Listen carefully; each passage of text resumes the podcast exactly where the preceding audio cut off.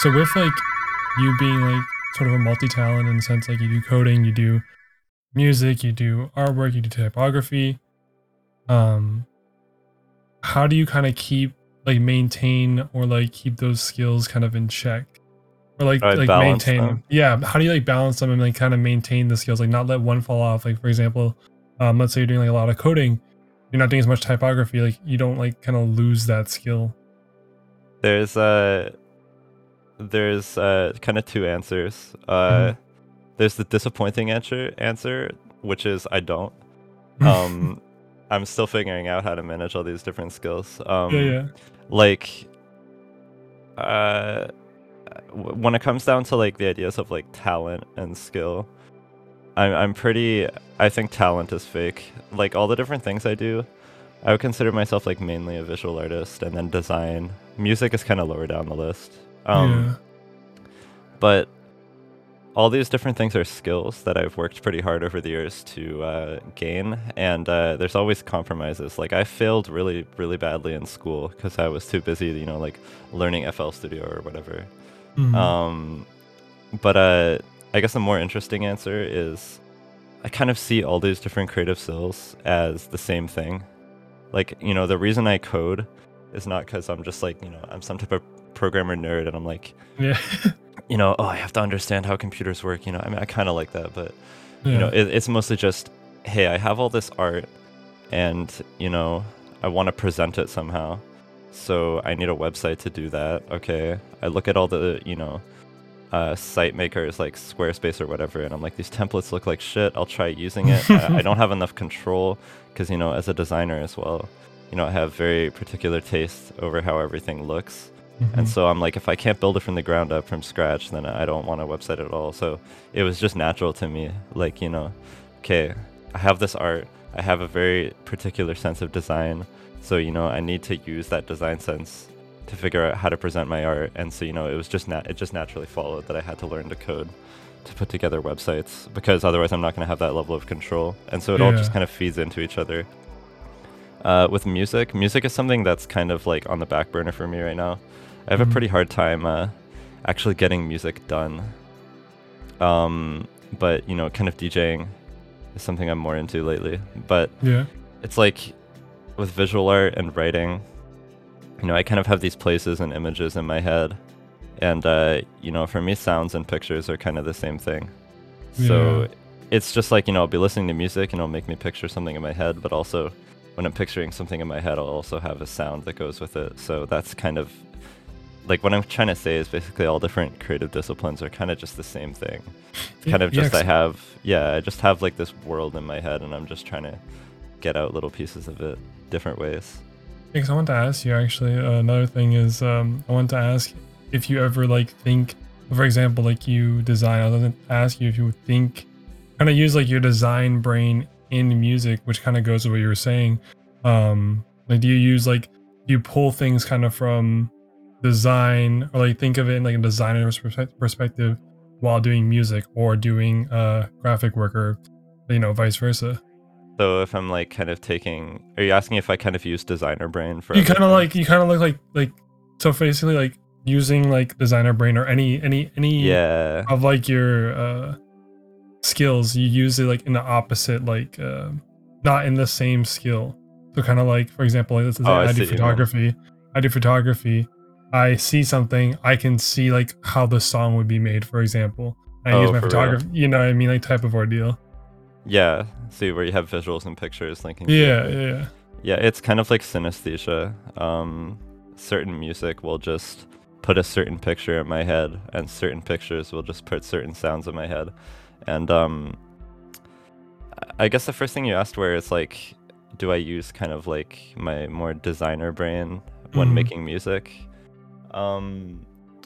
Whenever I've tried to do that, it kind of ends up badly, because design is very design is often very technical and based around systems of grids and numbers and neatness, whereas music is a lot more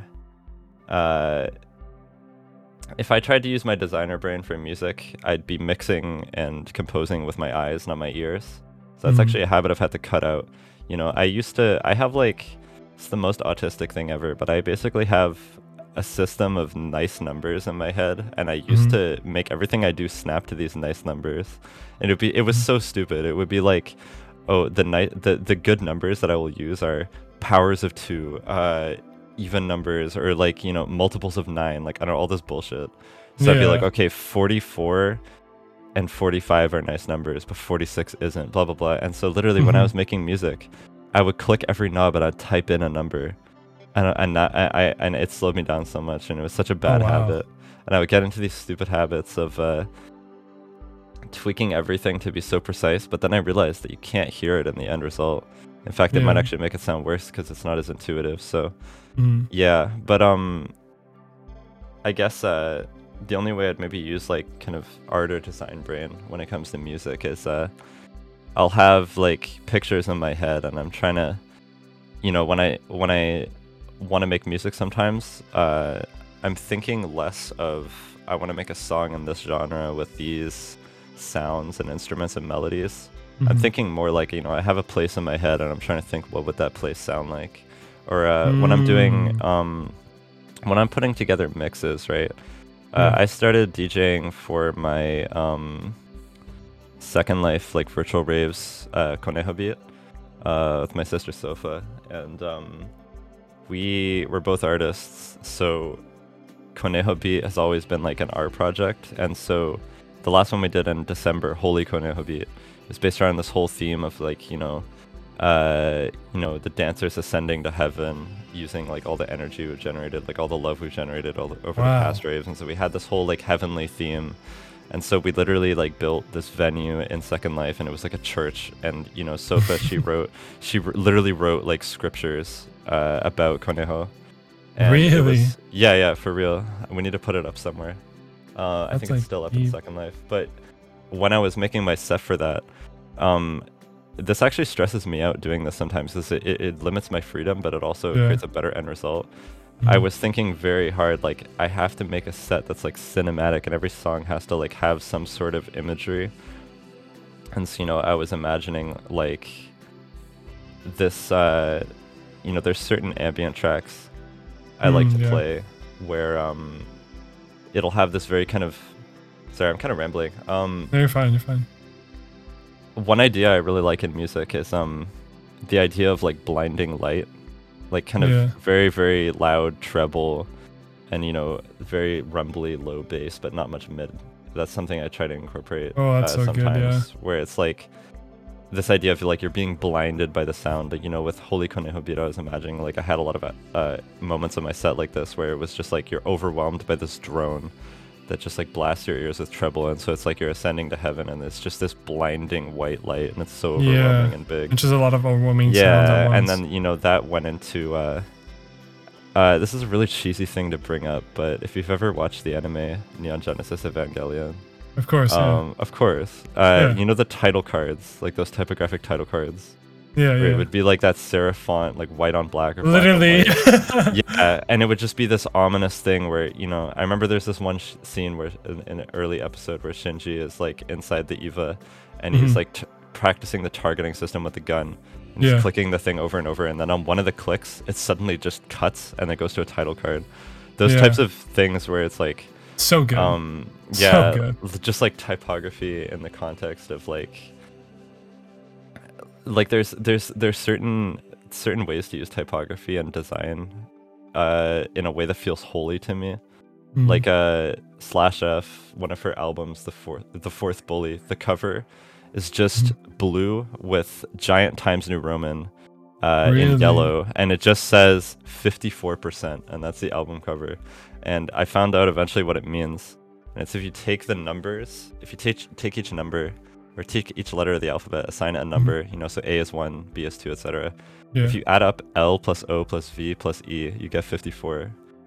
And so it's just, with Holy Konehobida, I was kind of imagining this whole thing, like, I was using this, like, super squashed, like, all caps Times New Roman for everything to create this, like, ominous, like, holy feel for all the titling and everything. And that went hand in hand with the sounds I was choosing, and like the venue, like the church.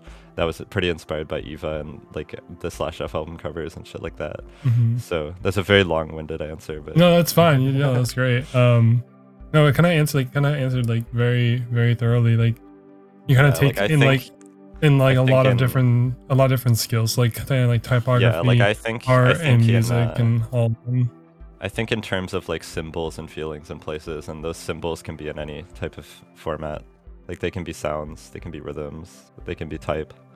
Mm-hmm. And so it's really all just about symbols like working together to convey something.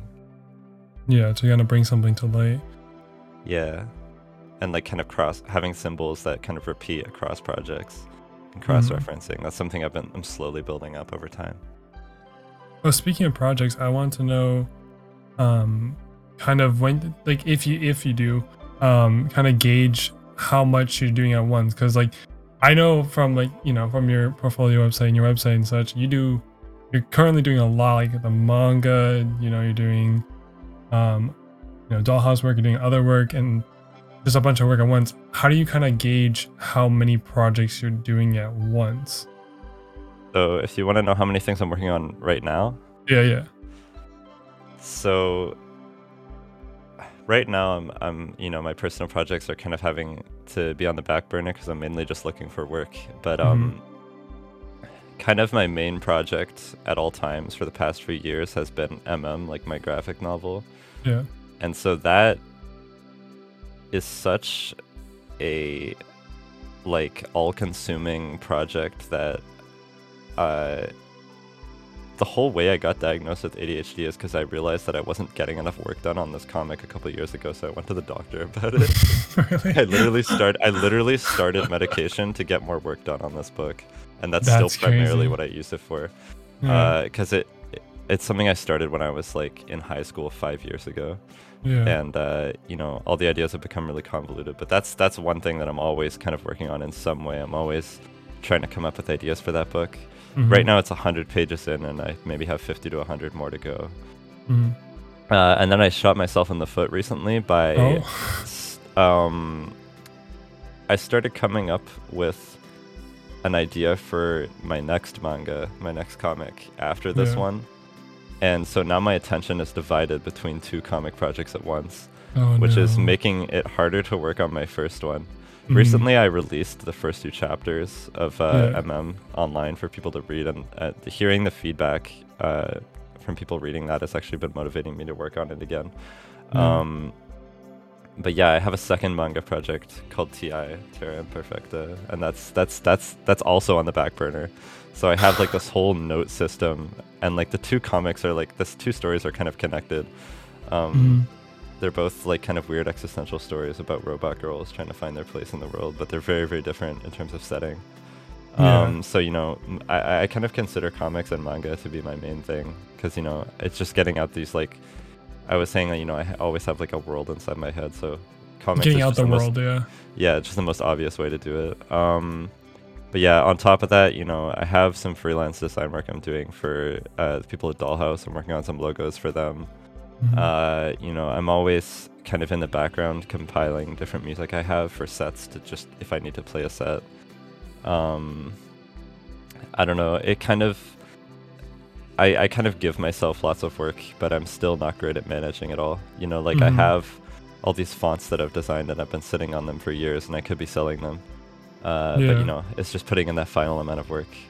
And you know, another big project I've had recently is kind of meta, is my personal website. It's been kind of a coding learning project and just trying to get my work out there more. So yeah, I generally like, I have to keep myself busy with personal projects and art like this, or else I go crazy pretty much. Like when I'm, you know, when I'm alone, I'm keeping myself company with art pretty much. Yeah.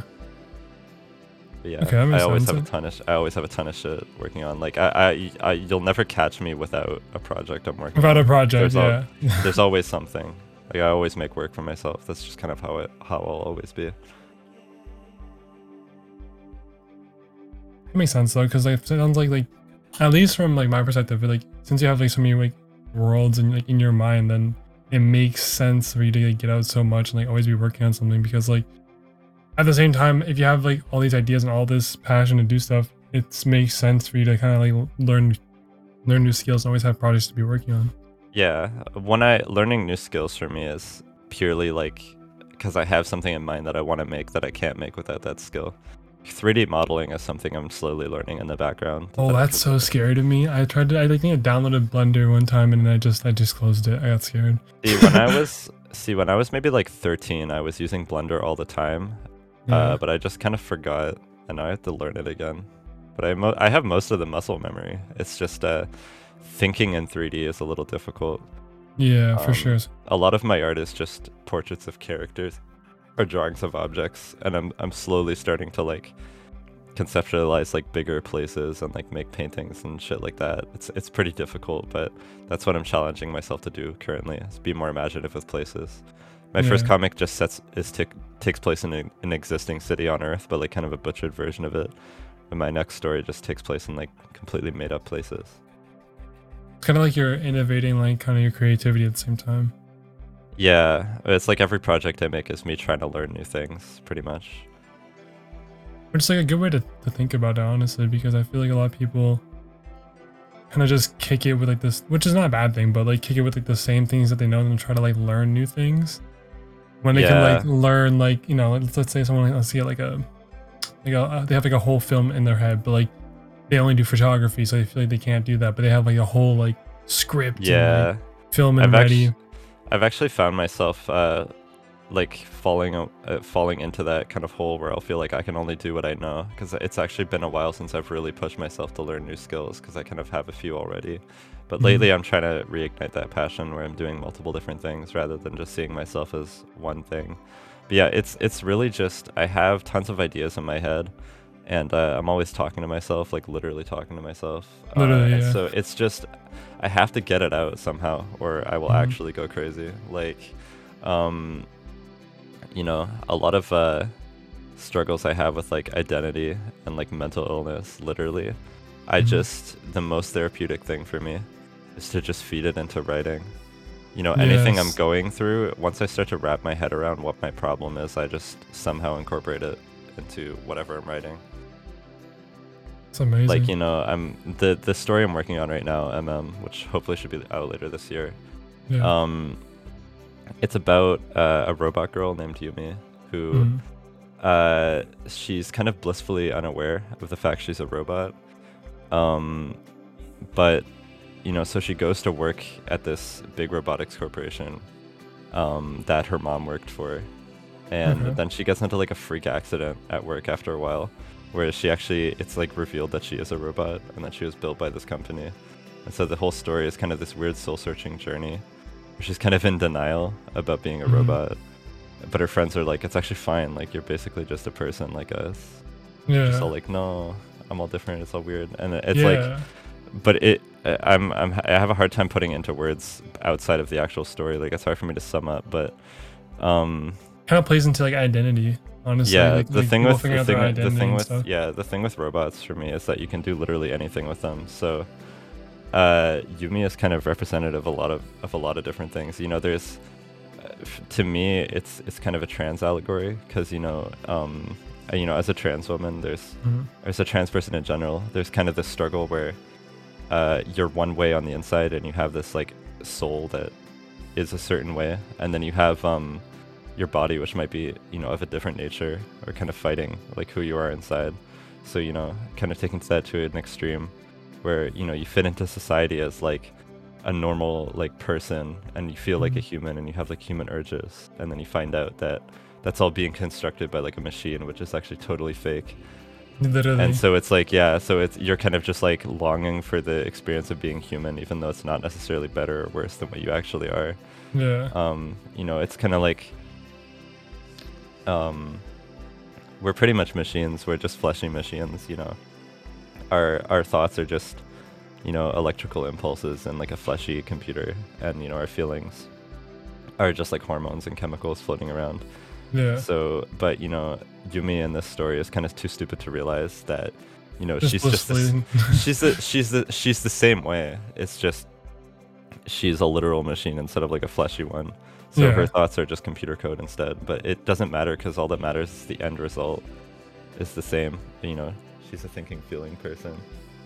And, you know, it's also like, there's this trope in anime and visual novels and music, like from Japan, called dempa, which literally means like electromagnetic waves.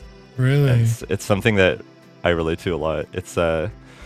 It's basically like taking psychosis and framing it as like being someone who can receive electromagnetic signals, like receiving like radio waves. Oh. So these robot girls that I write, like, yeah, they're all like psychos, right? They can all like, they're like hearing voices and shit telling them stuff, and they have like these weird like psychic senses almost. Mm-hmm. Except it's literally just radio waves. Yeah. Which is something, you know, I've had psychotic episodes before, and it literally, that's what it feels like. It feels like you're being like, it feels like there's like radio waves going into your head. It's like really weird. So that's, you know, another thing, you know, like Yumi literally meets, you know, she becomes best friends with like this schizophrenic artist girl. And then they're like, wait a sec, we're basically the same thing. It's just one of us is a robot. Literally. Yeah. So, you know, like a lot of weird mental problems I've had, I just rephrase them as like, oh, it's just a broken robot, or like robot with like weird programming.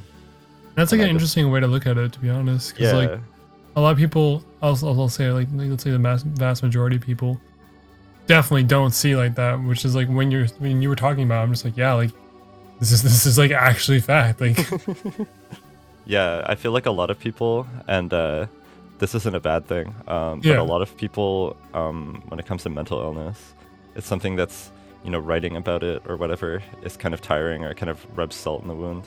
But I'm kind of weird, and for some reason writing about it and trying to rationalize it actually helps quite a lot. Like I'm kind of just like, okay, my brain is doing all this weird shit that could, you know, potentially make for interesting stories if I just wrap my head around it somehow. You know, like the next story I'm writing is kind of similar. It's also about a robot girl, but this time it's about, it's less of a, you know, this girl is one of a kind. She's a machine. She's not like other girls. Oh, yeah. She's all alone, you know. This one is about a military android who's basically like a clone. So there's just shit tons of copies of her, basically. It takes place in the Arctic Circle in a few hundred years. So, you know, most of the Earth is like too hot to live in because of climate change. Literally, yeah. And so, you know, it takes place in like, you know, Iqaluit, which is now a mega city, and this giant military organization called La Grange builds like these machines that like control the climate, and it has like this army of robots that it uses to like conquer, you know, it's gradually trying to conquer the southern parts of Earth and like change the climate and shit, and but using violent means, like it's pretty colonial. And then so this robot girl, who's the main character, she's like the one like defective android in this military, and so you know, her whole programming and everything, you know, she's literally receiving like, you know, radio signals from like, you know, the heart of like this city where it has like this big like central thing that sends out commands, but she's like the only robot who's stupid enough to ignore the signals, even though it like even though it actually literally like, it's inside. Yeah. Inside like the game. Yeah. Oh yeah, that game is amazing. Playdead. Yeah. I'm really looking forward to the next project. But yeah, like she's literally like the only one dumb enough to ignore these like psychic messages, even though it actually hurts her to ignore it. And so she's just trying to run away from the northern part of the world. She's trying to run away into like the more uninhabited parts so she can be free and like get away from like the radio signals influence. And so she goes on this journey and meets like all these like nomadic people and shit, and people who live in like these supposedly uninhabitable parts of the world. And she realizes like it's kind of gonna be a story about kind of challenging your preconceptions of the world and like what you grew up with, because she literally grew up with like crazy military yeah and she's like, she can tell it's wrong, but she doesn't know quite how to confront it. She doesn't know anything else. So it's a story of her meeting like other people who are outside of it, who have grew up with something else. Yeah, I'm looking forward to actually working on that. It's gonna be a series. That sounds so good. I'm really I'm excited to hear about it. But I think we're gonna wrap things up on the podcast. Mel, if you want to shout yourself out, all your socials, or anywhere people can find you at. Yeah, so if you want to find me, my website is nezu.world. That's N-E-Z-U, and you can find links to my Twitter and everything on there. Yeah, you know, my name is Mel, which I don't think I actually said at the start. Yeah, no. Yeah, I'm Mel or Nezu, Doña Nezita. You can find me at nezu.world.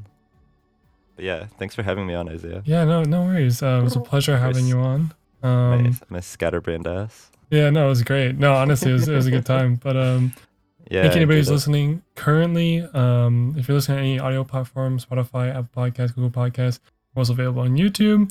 And if you're watching on YouTube, we're available on Spotify, Google Podcasts, and Apple Podcasts. And we'll see you guys next week. Thank you again, Mel, for being on. Yeah, thank you again, Isaiah.